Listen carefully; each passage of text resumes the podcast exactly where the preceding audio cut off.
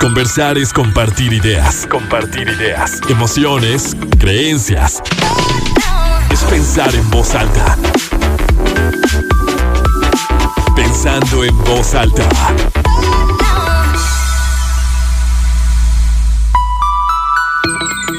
¿Cómo están? Muy buenos días, bienvenidos a Pensando en Voz Alta. Soy Lucía Olivares y con mucho gusto los saludo este sábado 19 de febrero de 2022. Son las 11 de la mañana con un minuto.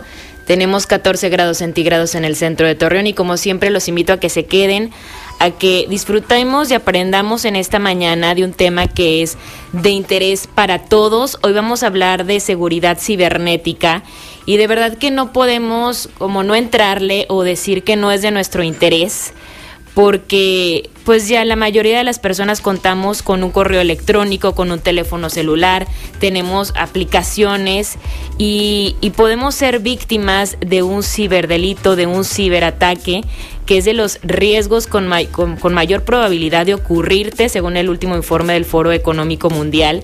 Y hay muchas cuestiones que están involucradas en esto.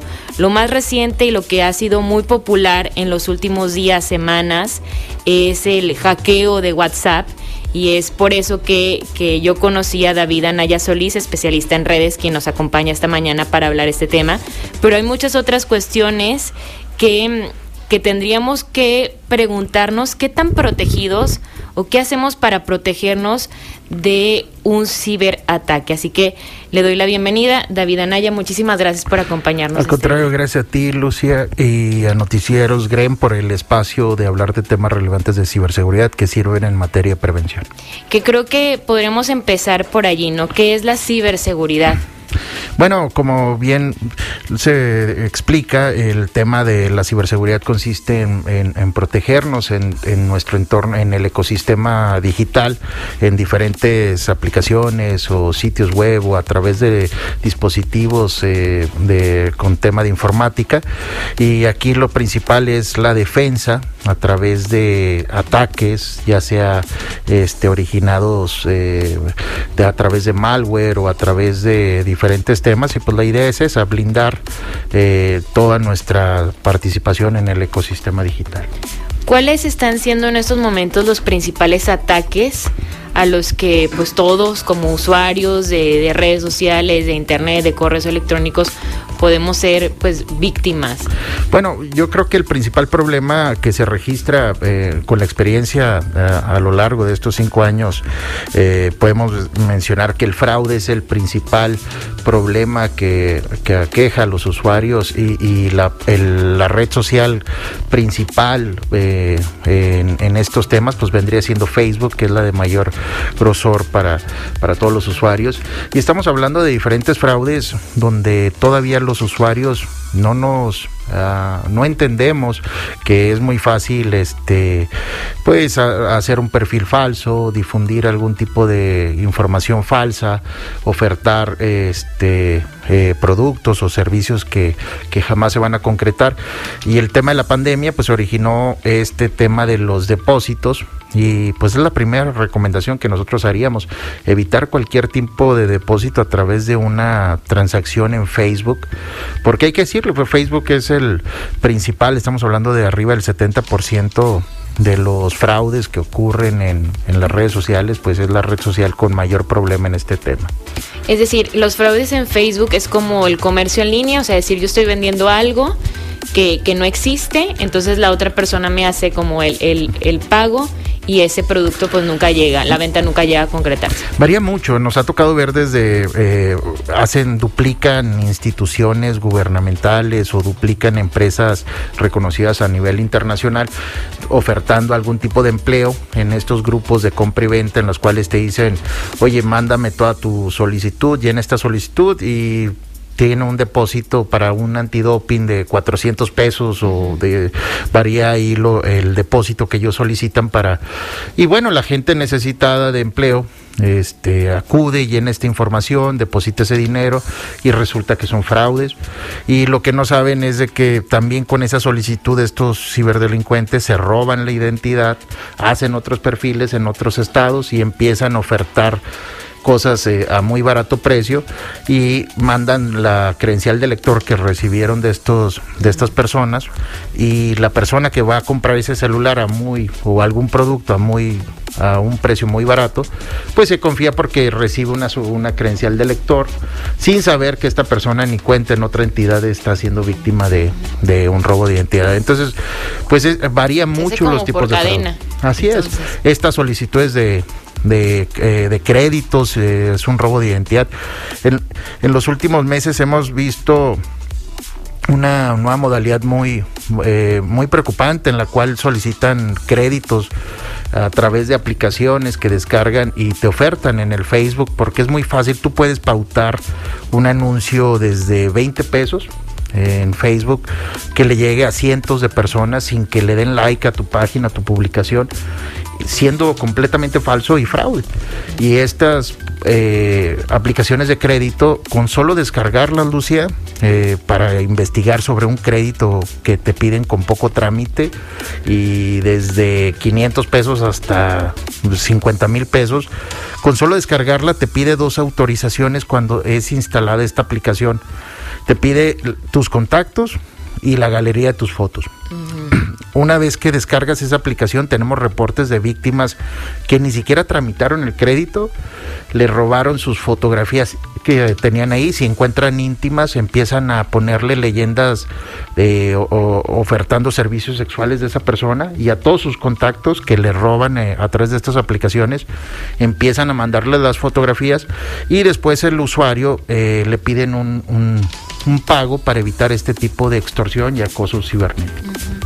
Entonces, allí el, el fraude no siempre busca el dinero, sino también el, robo de la identidad para poder seguir, ¿no? Para continuar. Yo, yo creo que los ciberdelincuentes se van, eh, pues van agarrando diferentes eh, eh, formas de, de, la extorsión y estafa y aprovechan el hecho de tener no nada más esta compra y venta falsa, sino sacar la mayoría información, de información posible de la víctima para usar esos datos y, hacer un tipo de robo de identidad. Esto que decías hace unos minutos de cuando hacemos una descarga de alguna aplicación, por lo general nos pide sí tener acceso a las fotos, tener acceso a los a los contactos y todo lo hacemos por inercia sí, sí, sí, sí, sí, acepto porque lo que quiero es ya llegar rápido a que se instale eh, esa aplicación o lo que sea que yo estoy descargando y no nos enteramos, no leemos y la mayoría, si no es que todas, pues te piden tener acceso a esto. ¿Qué tanto tenemos abierto, o sea, nuestra información? Con tantas aplicaciones. Mira, el problema es que la tecnología va creciendo a pasos agigantados. Cada semana vemos nuevas eh, formas de los ciberdelincuentes. Lo que hace un año era el principal problema para la policía cibernética en la actualidad ya no lo es, ya es obsoleto y cada semana esto va creciendo a pasos agigantados y el problema es de que los usuarios van adquiriendo equipos cada vez de alta gama pero sin educarse eh, y e instalando aplicaciones, migrando a diferentes aplicaciones sin entender de estas aplicaciones. Nos hemos topado con mucha gente que eh, compra un nuevo dispositivo e inventa un correo electrónico en su Play Store que ni siquiera recuerda el usuario, ni siquiera recuerda cómo ubicar ese correo electrónico eh, o cómo acceder o pierde la contraseña y se le olvida que todo eso está vinculado a, todas sus aplicaciones, a todo su teléfono. También, este, por ejemplo, el WhatsApp las fotografías este, que tomas, todas se almacenan en una carpeta que se llama Send, que no, la, eh, que no es cuando quieres borrar espacio este, manualmente a través de eliminar fotografías, esa no se borra, tienes que buscarla directamente en mis archivos, en, en, en, e, encontrar directamente esa carpeta de Send. ¿Y qué pasa cuando pierdes tu celular, Lucía, o te lo roban? o lo mandas a reparar. La persona que reencuentre ese celular y que sepa un poco de, tecnología es la carpeta que se va a robar. ¿Y qué encuentras en esa carpeta? Todo lo que hayas compartido en la historia de tu WhatsApp. Digamos que hayas compartido fotos íntimas con tu pareja o una captura de pantalla hablando mal de alguien, a un tema que te pueda perjudicar. Y esa carpeta es lo primero que se roban cuando, eh, cuando mandas a reparar tu celular, cuando pierdes el celular y esa información pues sin duda te puede perjudicar. Que te pone en riesgo pero tenemos que partir, creo, desde la realidad de que todos tenemos información, que no quisiéramos que otra persona obtuviera, porque a lo mejor podríamos tratar de darle ese uso a nuestro WhatsApp, a cualquiera de nuestras redes sociales, decir, a ver, yo no voy a compartir algo que en caso de que me roben el teléfono o que alguien acceda a, a, mis redes, a mis cuentas, pueda tomar como perjudicial. Pero luego allí a lo mejor dices, ok, es que tengo que tratar ciertos temas en persona, ¿no? Ya no puedo estar no puedo compartir imágenes íntimas, preferible no hablar de un tema serio, de mi trabajo, por ejemplo, o de datos que, que, yo sé que si se exponen pondría en riesgo eh, la ética o de, sí, del lugar en el que trabajo, o pongo en riesgo también a, mi familia, de, de, mis ingresos, por ejemplo. Y creo que ya como estamos tan acostumbrados y, y ya el, el teléfono celular es como una extensión nuestra, incluso es una herramienta de trabajo donde se está constantemente compartiendo información muy importante y datos muy importantes para desempeñar tus labores y para estar en contacto con tu familia, con tus amigos, con tu pareja si no viven, o sea, si no están en, como en una cercanía. Lo hemos hemos perdido la dimensión de esto, ¿no? Y nos parece muy fácil estar compartiendo documentos, incluso de, de bancos, de, de absolutamente todo. La recomendación sería entonces, pues tratar de, de siempre estar actuando bajo esta conciencia de que esto se puede hacer público. Todo lo que digas en las redes sociales va a ser usado en tu contra y tenemos que entenderlo de esa forma que eh, las redes sociales no están muchas veces ni, ni de tu lado y, puedes subir algún tipo de información que se puede salir en, desproporción. Por ejemplo, Lucía, tu círculo de amigos debe de entender tu sentido del humor, tu, tu forma de ser. Pero si compartes un meme eh, y, la gente es muy tóxica en las redes sociales, las redes sociales son brutales, no, no dan permiso de una explicación. Si tú compartes un meme puede ser racista, clasista, machista, etcétera, y, y para el círculo que no, que no es cercano al tuyo, pues ellos no van a decir fue un chiste, fue una broma, ellos van a asumir que tú piensas de esa forma y, bueno, en las redes sociales, como bien lo mencionas, no nada más en el tema de, de algún tipo de daño moral, sino en el tema de ya cosas más delicadas, la gente tiene, eh, desgraciadamente las cifras nos marcan que, que los usuarios, eh, principalmente en Internet, no le prestan atención a, lo que es blindar su seguridad, a lo que es tomarles importancia de entender que en un momento puede ser víctima de algún tipo de ciberestafa.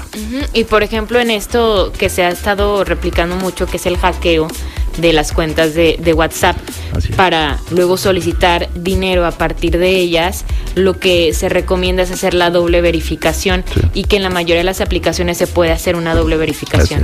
En todas, como bien lo mencionas, en los recientes, bueno, ya a finales del año pasado empezamos a registrar los principales, eh, eh, como, como coloquialmente se le diría hackeo, que, eh, que más que hackeo es una vulnerabilidad que gente con conocimiento en informática logró descubrir y, y una vez que ya tienes el método, te das cuenta que hasta un niño lo puede, lo puede elaborar este tipo de hackeo. Eh, pero lo que sí veíamos es que todas las víctimas eh, no tenían activada la doble verificación. Empezamos con puro eh, servidor público, los cuales este, muy precisamente eran este les robaban sus cuentas de WhatsApp. Y cómo cómo funcionaba esto Lucía siempre en la mañana recibían llamadas en la madrugada perdón recibían algún tipo de llamada heladas de, de otras entidades. Y cuando eh, se daban cuenta que sí estaba dormido, que te mandaba buzón de voz, ellos instalaban el WhatsApp en, otro dispositivo y, WhatsApp tiene dos opciones, que te mande un SMS o que te mande una llamada de voz. Y, al, darse cuenta estos ciberdelincuentes que no ibas a contestar, pues extraían el, el, código, lo instalaban y pues ya cuando despertabas ya no había nada que hacer más que te dabas cuenta que habías perdido por su totalidad eh, esta aplicación y pues tus contactos te empezaban a decir que, que, te, que estaba solicitando dinero. Este método ya lo habíamos visto en Messenger, en, otras aplicaciones similares, por ejemplo en Instagram eh, tuvimos el año, a principios del año pasado, donde sobre todo a las jóvenes que se dedicaban al modelaje, a la vida fitness o etcétera, les empezaban a robar todas sus fotografías y luego las ah, agregaban a todos sus contactos varones, bloqueaban a esa, a esa persona y empezaban a, hacían una página Wix que es gratuita, como un tipo OnlyFans, y les mandaban contacto a los que habían agregado que habían hecho una página con fotografías íntimas de ellas donde les pedían algún tipo de depósito. Y a través de Messenger pues también empezaban a todos sus contactos a, pedir dinero, muy similar en lo de WhatsApp, pero WhatsApp se, pues desgraciadamente, como era una aplicación, como es una aplicación que usamos tanto y, interactuamos con nuestros seres queridos tanto, creemos que cuando recibimos un, mensaje de, WhatsApp, damos casi 100% hecho que, sí es. esa persona, así es. Sí, que eso es lo, es lo que sí que, llama mucho la atención y que es fácil caer porque pues te comunicas ahí a lo mejor con, personas que son más cercanos a ti que en redes sociales, por ejemplo, que, que en Instagram, donde tú puedes seguir a N cantidad de personas que a lo mejor no conoces, ni siquiera has interactuado físicamente con ellos, ¿no? Y por eso se, se ha prestado, bueno, pues todo lo que ha significado el, el robo de estas, de estas cuentas. Vamos a hacer una, una pausa, David, y seguimos hablando de seguridad cibernética. Seguimos pensando en voz alta. Soy Lucía Olivares. Hoy hablamos de seguridad cibernética. Me acompaña para este tema David Anaya Solís. Él es especialista en redes. Y antes de irnos a la pausa, estábamos con el tema de, de WhatsApp, de este robo y que ha sido algo que se ha presentado mucho desde finales de año, así me lo comentabas David, pero también me platicabas del secuestro virtual que también se utiliza la misma, la misma aplicación WhatsApp. Sí, eh, retomando el tema de WhatsApp, es, es, muy importante decir que le damos mucha, mucha credibilidad cuando recibimos este mensaje. Ya explicamos de cómo eh, se roban el WhatsApp estos ciberdelincuentes tan fácilmente. Y, bueno, también aquí lo importante es mencionar que eh, del WhatsApp también se desprende el secuestro virtual. Y son casos muy lamentables donde el año pasado nos tocó este, participar en reportes de secuestros virtuales, como coloquialmente se le denomina, que es un secuestro donde nunca tienen contacto físico con la, con la víctima, pero el familiar empieza a recibir mensajes del WhatsApp de, de, la persona que está sufriendo por este tipo de afectación, en la cual pues eh, tuvimos reportes de adolescentes que estaban tomando su clase virtual de su escuela, decían mamá ahorita vengo, se llevaban la computadora y salían para después los padres de familia recibir eh, mensajes e imágenes de que tenían eh, este, privado de la libertad de este menor. ¿Y cómo funciona este tema, Lucía? Es de que estas personas les marcan a los menores, o bueno, a cualquier persona, pero cuando son menores, pues desgraciadamente son un objetivo más fácil, para ellos, así es. Y, bueno, les dicen que hay un carro blanco afuera, este, que son de algún grupo del crimen organizado, que los van, este, que van a asesinar a su familia si no coopera.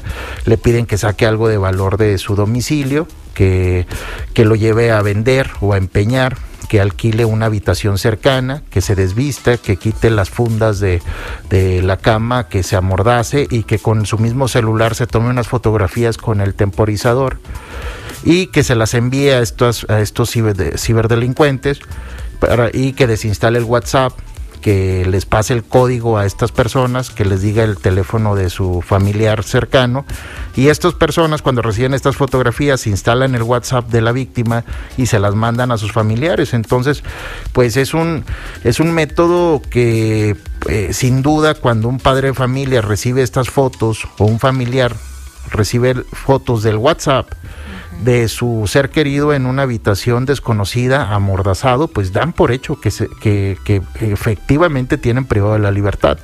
Y aquí la, el apoyo y acompañamiento de las autoridades es vital porque eh, a través de la tecnología informática que contamos en, en, las instituciones de seguridad, pues es un tema eh, sumamente sencillo de arreglar. El problema es cuando las, los familiares afectados no colaboran con la autoridad, pues no les va a alcanzar el dinero para pagar a estos eh, ciberdelincuentes. Que es normal entrar en pánico, yo me, o sea, me pongo por supuesto en el, en el lugar de, de una, una persona, sobre todo un papá, bueno, cuando es un familiar directo, ¿no? Y que estás viendo estas imágenes de tu hijo desnudo, amordazado, en un hotel y y no hay, o sea, yo me imagino que no hay como tiempo, no hay oportunidad de decir, es que a lo mejor no es cierto, a lo mejor es, es, un, es un hacker, a lo mejor él está bien y él está solo, porque en lo que te pones a pensar en, todo eso, dices,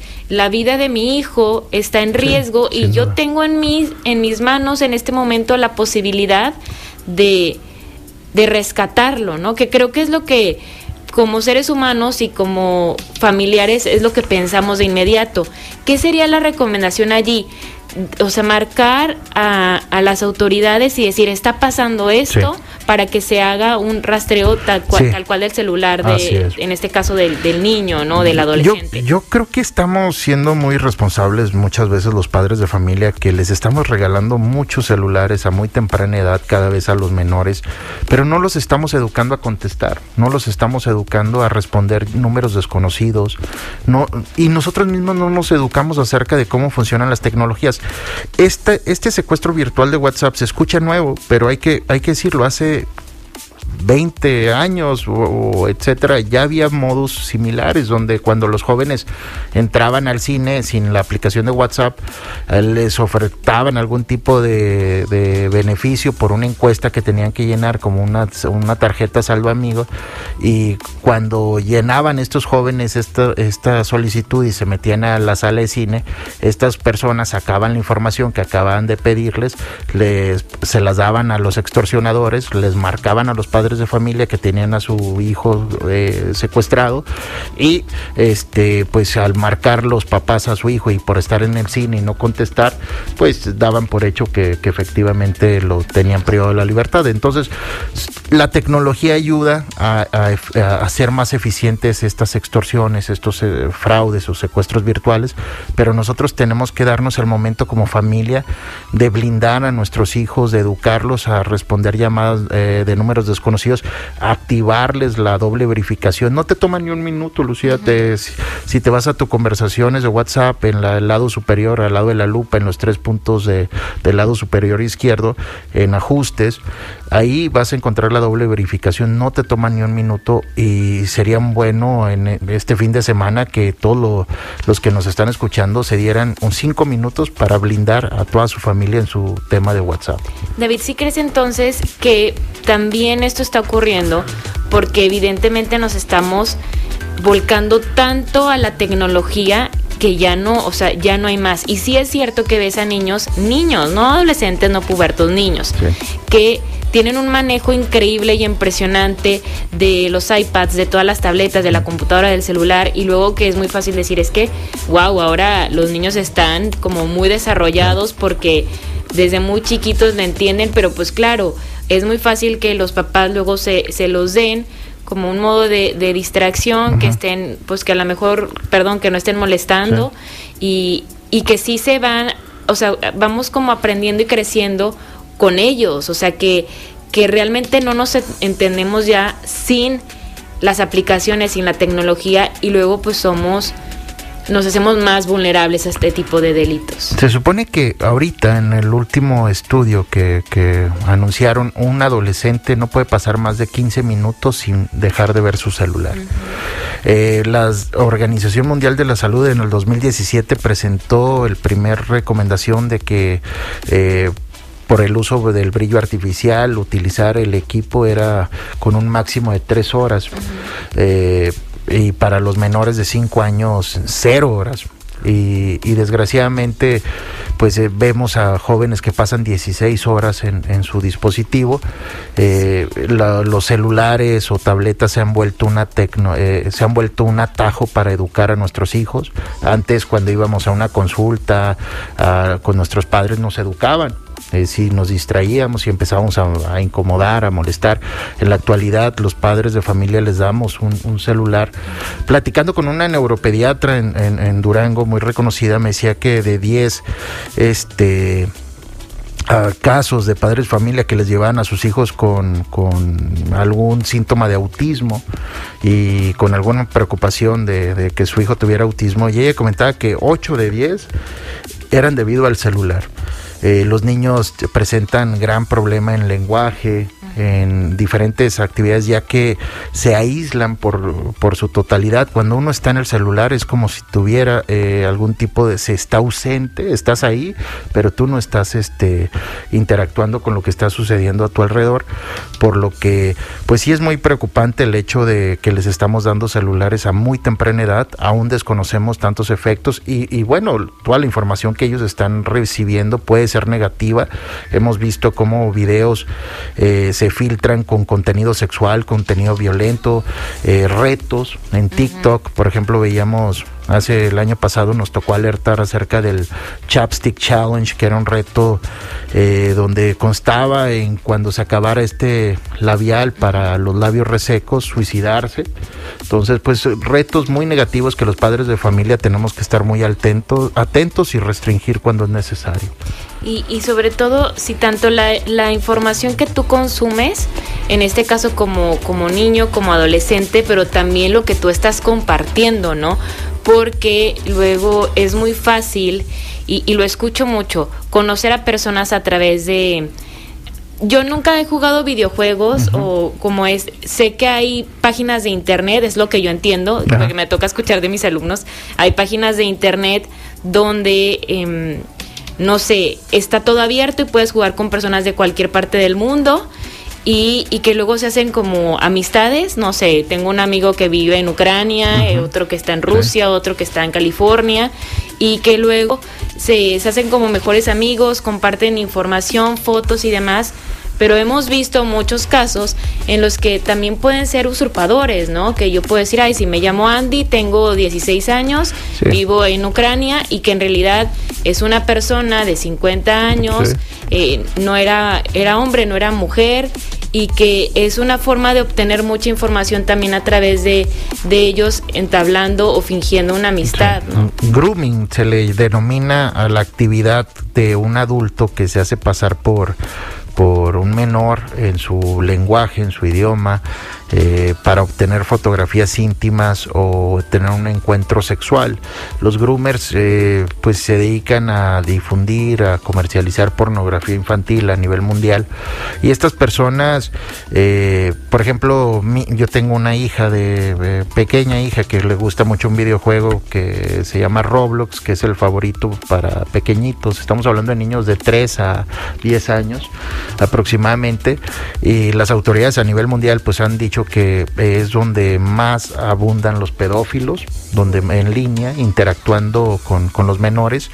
Y, bueno, estos groomers o pedófilos o gente que se dedica a la, a la, pornografía infantil van a estar donde estén nuestros hijos, en estos foros, y no van a llegar con sus fotos de perfil real, no van a llegar hablando con su, eh, con su forma real, ellos van a llegar hablando de lo que le interesa a tu hija o hijo, ellos van a llegar hablándole de su TikToker favorito, de su YouTuber favorito, de su música favorita, y van a llegar a ganarse ese tipo de confianza para después obtener algún beneficio. Te platico rápidamente un caso muy lamentable que tuvimos de grooming donde una niña de 14 años empezó una amistad virtual con otra niña, en las cuales este, lograron una gran amistad por mm, incluso meses. En algún momento de esta amistad, eh, la amiga virtual le pide, le llega llorando, eh, frenética, pidiéndole ayuda, diciendo que va a reprobar un, eh, la materia, la van a golpear sus padres de familia. Eh, la niña de nuestra entidad le pide eh, cómo la puede ayudar y le dice, bueno, eh, te tomarías una foto de tu torso desnudo, este, porque es para mi, para mi tema de biología. Estamos hablando de una niña de 14 años que ya tenía confianza y amistad con, con, con esta niña, ¿no? Le manda la fotografía de, de, de su torso desnudo y este le dice, sabes que no soy esta niña, si, ya tengo agregado a todos tus compañeros de escuela, tus padres de familia, si no me mandas otro video más explícito, más fotografías, esta foto se la voy a mandar a ellos. La niña fue eh, cuatro años víctima de este grooming, hasta e incluso esta persona viajó para tener un encuentro Ay, no. y trató de, de, hacer lo mismo con su hermana y fue cuando piden el apoyo de las autoridades. Así es el grooming y tenemos que estar muy atentos como padres de familia porque así es como funcionan este tipo de, de personas que lastiman lo que más queremos como sociedad, que son nuestros menores. Claro, porque aparte se da, por lo que entiendo, una investigación total de lo que puede ser de interés para ellos y de cómo enganchar con, con un niño, ¿no? Se, denomina doxing. Por ejemplo, yo te puedo preguntar, Lucia, ¿cuántas ¿Cuántos likes tienes en tu foto de perfil? Tú me puedes decir, pues yo tengo, no sé, 100, 200, 300.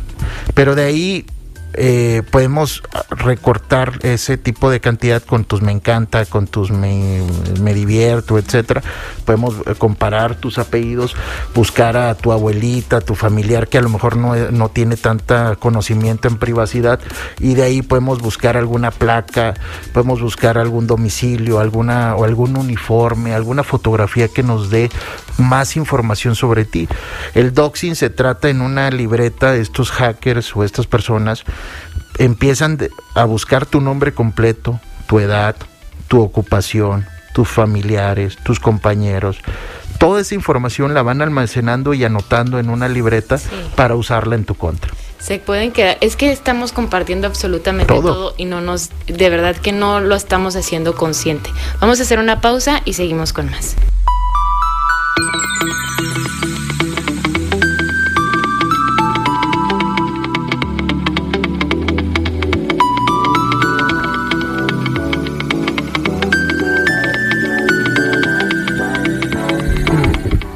Seguimos pensando en voz alta, soy Lucía Olivares, estamos conversando con David Anaya Solís, especialista en redes sobre seguridad cibernética. Ya nos compartías, David, pues muchos, muchos puntos que tenemos que considerar para protegernos a todos, ¿no? Quienes son padres de familia, de, de brindar las herramientas a, a, los niños que también, o sea, pues no podemos, no podemos no tener redes sociales, tal vez, no podemos no tener un teléfono celular que es necesario, la comunicación tal cual, pero sí con ciertos límites, ¿no?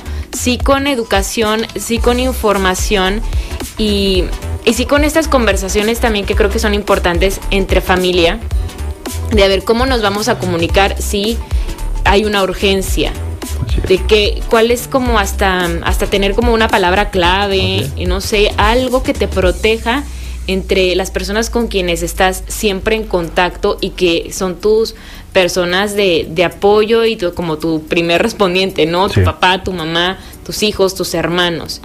Así es, bueno, hay que quitarle tanto al 100% que cuando recibes un WhatsApp se trate esa persona, hay que educarnos a, a, marcar directamente alguna solicitud de empleo, de banco, de cualquier llamada que tenga, que recibamos o mensaje que, que recibamos a través de cualquier aplicación. Uh, hay que marcar directamente, hay que educarnos, como bien lo dices, a, hacer, a tener un, un, pues un escenario que nos ayude a toda la familia, educar a nuestros hijos, si les estamos dando estos celulares, si estamos eh, interactuar con ellos, darnos el momento. Repito que las eh, que las redes sociales eh, y los aparatos y dispositivos electrónicos no sean atajos para no educar a nuestros hijos. y es bien importante hablar con ellos sobre sus TikTokers favoritos o sobre sus youtubers favoritos, sobre sus qué es lo que están viendo, qué, por qué les gusta. Yo creo que muchas veces se nos olvida que es lo más importante que tenemos y damos por sentado que, que la seguridad de nuestra familia está garantizada y salimos ante el mundo a luchar y a trabajar por ellos, pero muchas veces el, el hecho de que estén encerrados en el cuarto eh, pues los pone vulnerables porque están interactuando con extraños. Cuando le das un celular a un menor, tienes que tener en cuenta que le estás dando un aparato para tomarse fotografías y para publicar fotografías. Entonces, si cae en manos de, algún tipo de groomer o algún tipo de, persona, pues bueno, tú le estás dando la herramienta para eso. Entonces hay que educarlos. Me tocó visitar zonas, eh, los, en su totalidad, los municipios de, de Durango y me tocó ver hace tres, cuatro años, lugares donde el acceso era muy difícil y, la gente muy enganchada ya en el Internet, o sea, y el acceso al Internet eh, ya está casi en todos lados y tenemos que educarnos, eh, porque si no, eh, pues cualquier tipo de información falsa o cualquier problema, pues, pues podemos ser víctimas nosotros y nuestros seres queridos. David, una, una pregunta, una duda.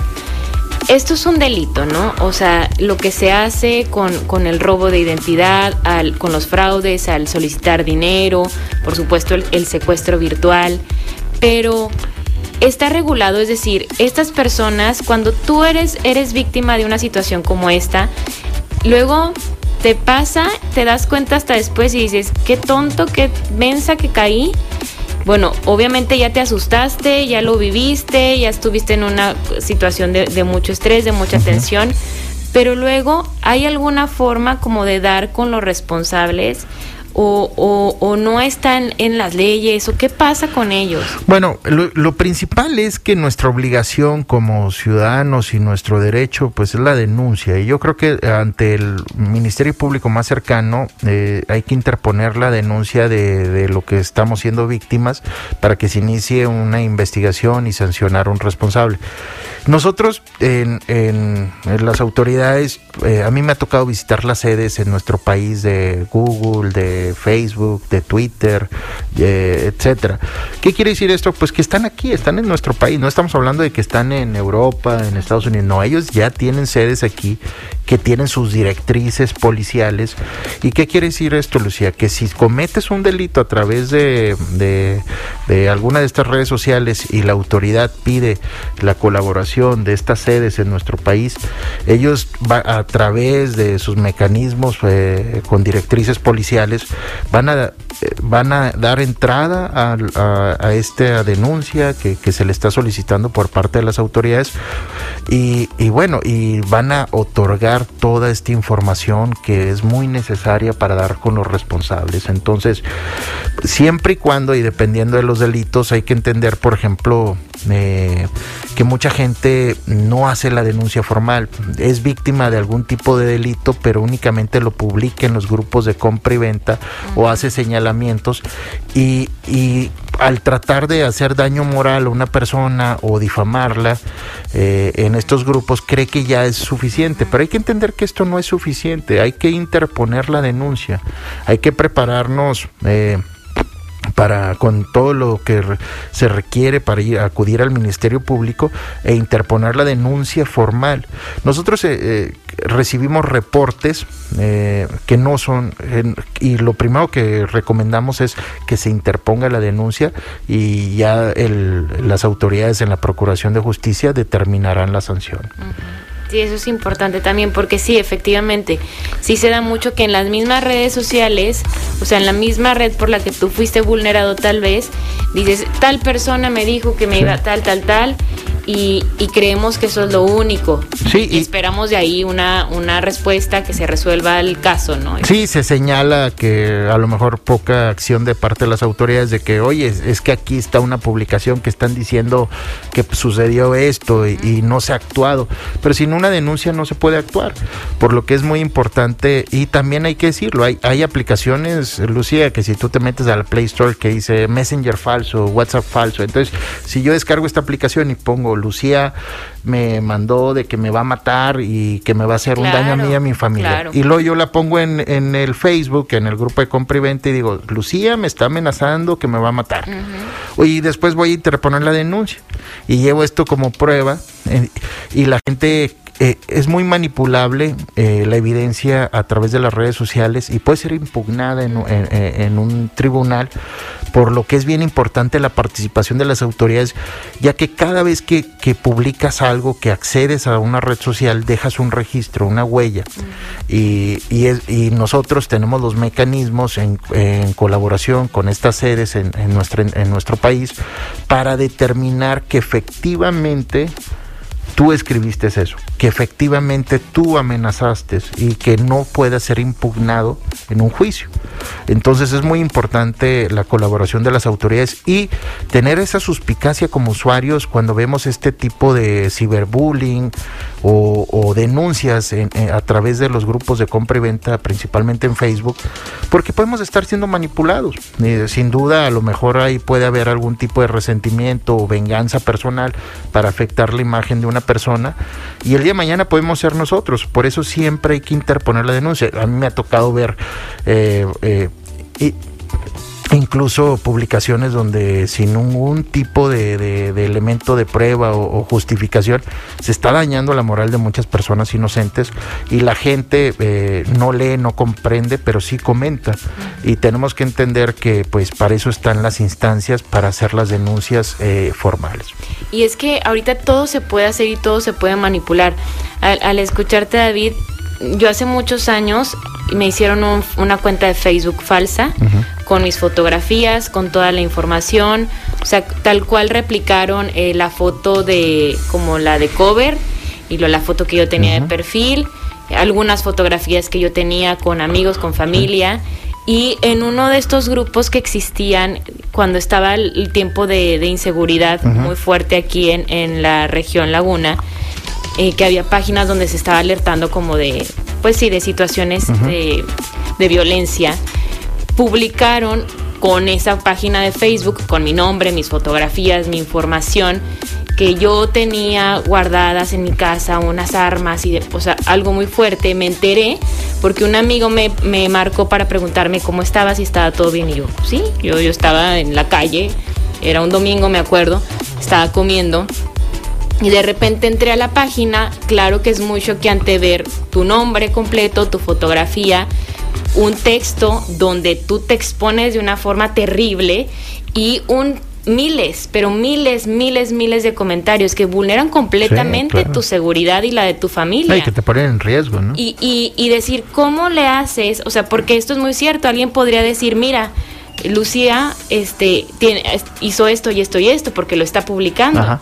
También me pasó, y eso no hace mucho, que luego, hace como dos años, o un poco menos, que decir que yo había hecho unas llamadas a un número de teléfono para amenazar a alguien y yo dije, mm, yo no he hecho ninguna llamada y yo podía comprobar en mi teléfono que no había ninguna llamada de salida, o sea, ninguna llamada de salida hacia, hacia tal número, pero había una captura de pantalla donde sí aparecía mi número de teléfono, como que habían recibido una, una llamada de mi número de teléfono y varias. Y descubrimos en ese momento que también había formas en las que se puede como manipular em, o editar los números. Entonces es, muy fuerte hacer una acusación basada en algo que es tan fácilmente manipulable. Sí, yo creo que es bien importante aquí la profesionalización de los cuerpos de seguridad y de los tribunales eh, de justicia de nuestra entidad sobre el tema de informática.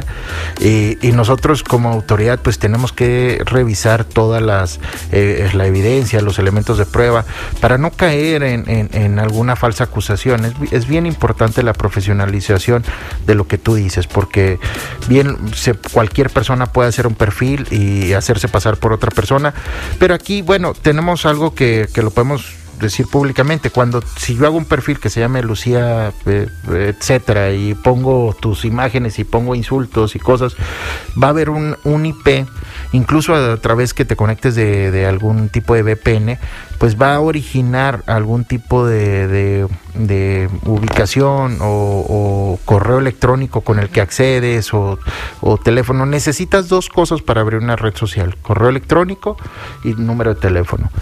Y con eso nosotros podemos, con las sedes en nuestro país, pedir tu información real, ver dónde accedes, ver tus correos electrónicos, ver tu número telefónico y ver esta persona que está originando este caos y comparar ahí y ver si hay alguna similitud. Eh, lo que nos ha demostrado no hay peor tonto que el que cree que la autoridad es tonta. Y, y, lo, y a través de este tipo de elementos, nosotros, eh, em, así como en el mundo real, los criminales siempre dejan un rastro en, lo, en el ciberespacio o en el ecosistema digital, se deja siempre un rastro. Y a través de, de de, la experiencia que hemos tenido en la, en la policía cibernética, pues nos damos cuenta que, y hemos probado que estos rastros se pueden eh, usar como elementos de prueba para algún tipo de juicio. Eso es bien, eso es bien importante, ¿no? Y, y bueno, saber que también el tema del robo de, identidad que se vulnera mucho y más ahora que pues compartimos n cantidad de fotografías, n cantidad de información y cualquiera puede hacer un perfil con nuestro nombre y con nuestra información en la red social que se, que se así se decida y, compartir fotografías íntimas como el tema de la ley Olimpia, que ya afortunadamente se ha ido regulando, ¿no? Sí, bueno, eh, hay que entender que es un tema que nosotros celebramos mucho porque era afectaba principalmente a la mujer eh, en, un país que hay que reconocerlo sumamente machista como el nuestro.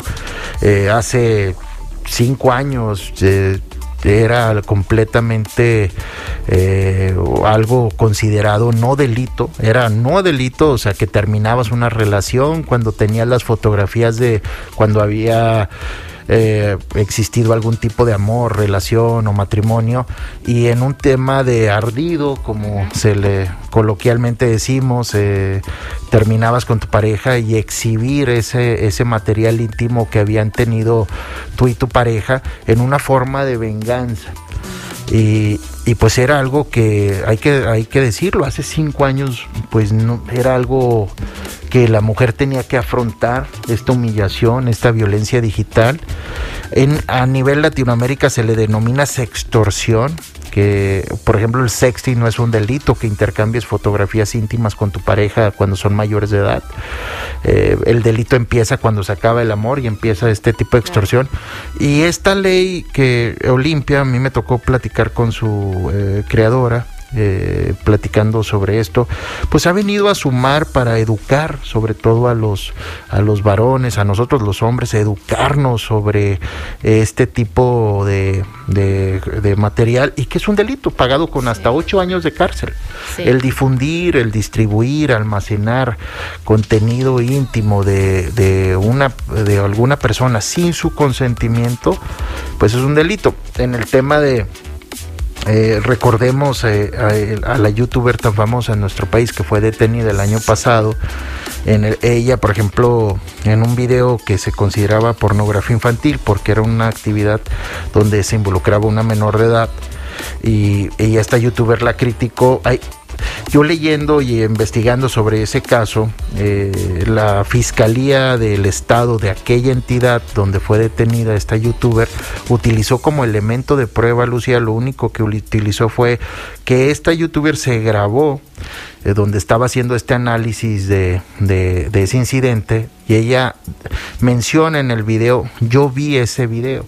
Mm. Y es muy lamentable por dos ocasiones. Una por lo por, por su actitud y por todo lo que ya se juzgó y se, se, dijo públicamente. Pero es muy lamentable que una youtuber tan tan influenciada o tan importante, tan reconocida replique eso. No, que no que se haya grabado eh, evidenciando un delito ella misma, que no haya tenido el conocimiento de entender que estaba haciendo un delito.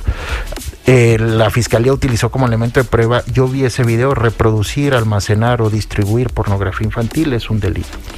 Eso, eso que no se nos olvide. Vamos a hacer una pausa y volvemos. Seguimos en Pensando en soy Lucía Olivares. Bueno, hoy hemos aprendido muchísimo y creo que esta información realmente es necesaria para todos para tener un conocimiento real y, una conciencia sobre esto que por lo general siempre tenemos en nuestras manos, que es el teléfono celular, porque ya no se diga la computadora, en el teléfono tenemos el correo electrónico, tenemos nuestro WhatsApp, todas las aplicaciones, por supuesto el teléfono, tus fotos y y de ahí se abre al mundo. O sea, es que es real, te conecta con el mundo entero. Tenemos las, las aplicaciones de, la banca móvil, de pues absolutamente todo, ¿no? Entonces, eh, pensarlo y hacerlo con conciencia, con, duda, esto que, que dices, David, es bien importante, no dar por hecho, o sea, que alguien te escriba en cualquiera de estas aplicaciones no es lo mismo a que alguien estés viendo a la persona y que te diga lo que tú estás leyendo. Partiendo de allí,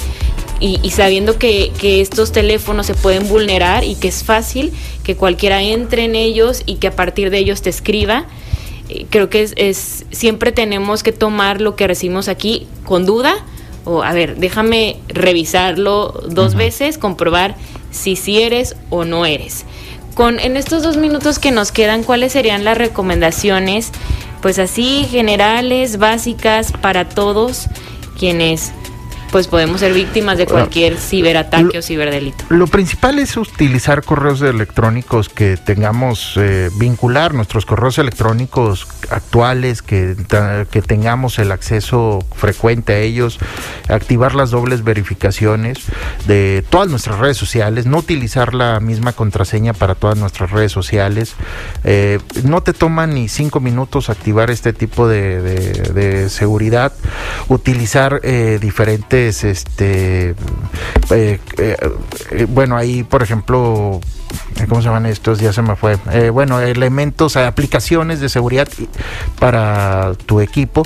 Y hay una, hay una aplicación que les recomiendo mucho que se llama Family Link que es completamente gratuita, eh, está en Play Store o en eh, iOS Store para los padres de familia, que te da dos herramientas muy, muy importantes, Lucia. Te da, por ejemplo, la posibilidad de ver la ubicación de, tus hijos eh, vía control remoto. Tú puedes estar en tu trabajo viendo dónde están tus hijos y también puedes ver qué es lo que está haciendo tu hijo en, cualquier dispositivo. Puedes restringirle la hora que pasa en cada aplicación. Por ejemplo, en TikTok tú puedes ponerle que vea una hora, en YouTube que vea dos horas, en WhatsApp tanto tiempo. Y puedes restringirle el uso de la cámara para evitar algún tipo de sexting o el grooming, como lo mencionábamos.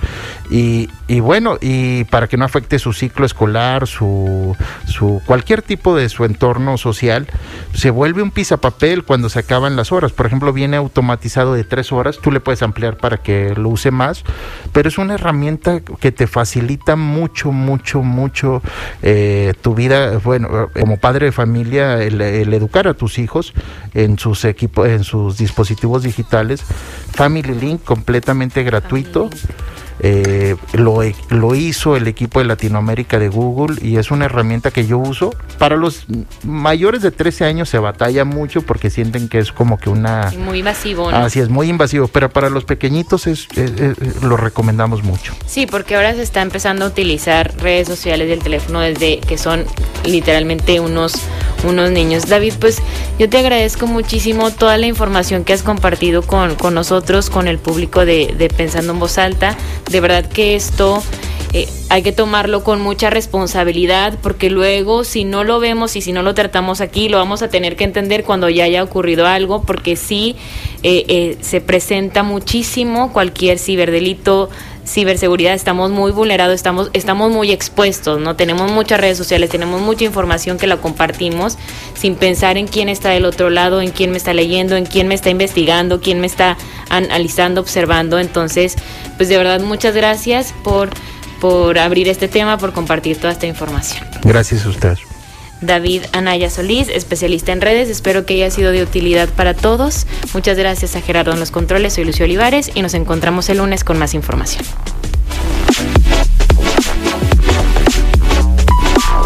Conversar es compartir ideas, compartir ideas, emociones, creencias. Es pensar en voz alta. Nos escuchamos el próximo sábado pensando en voz alta.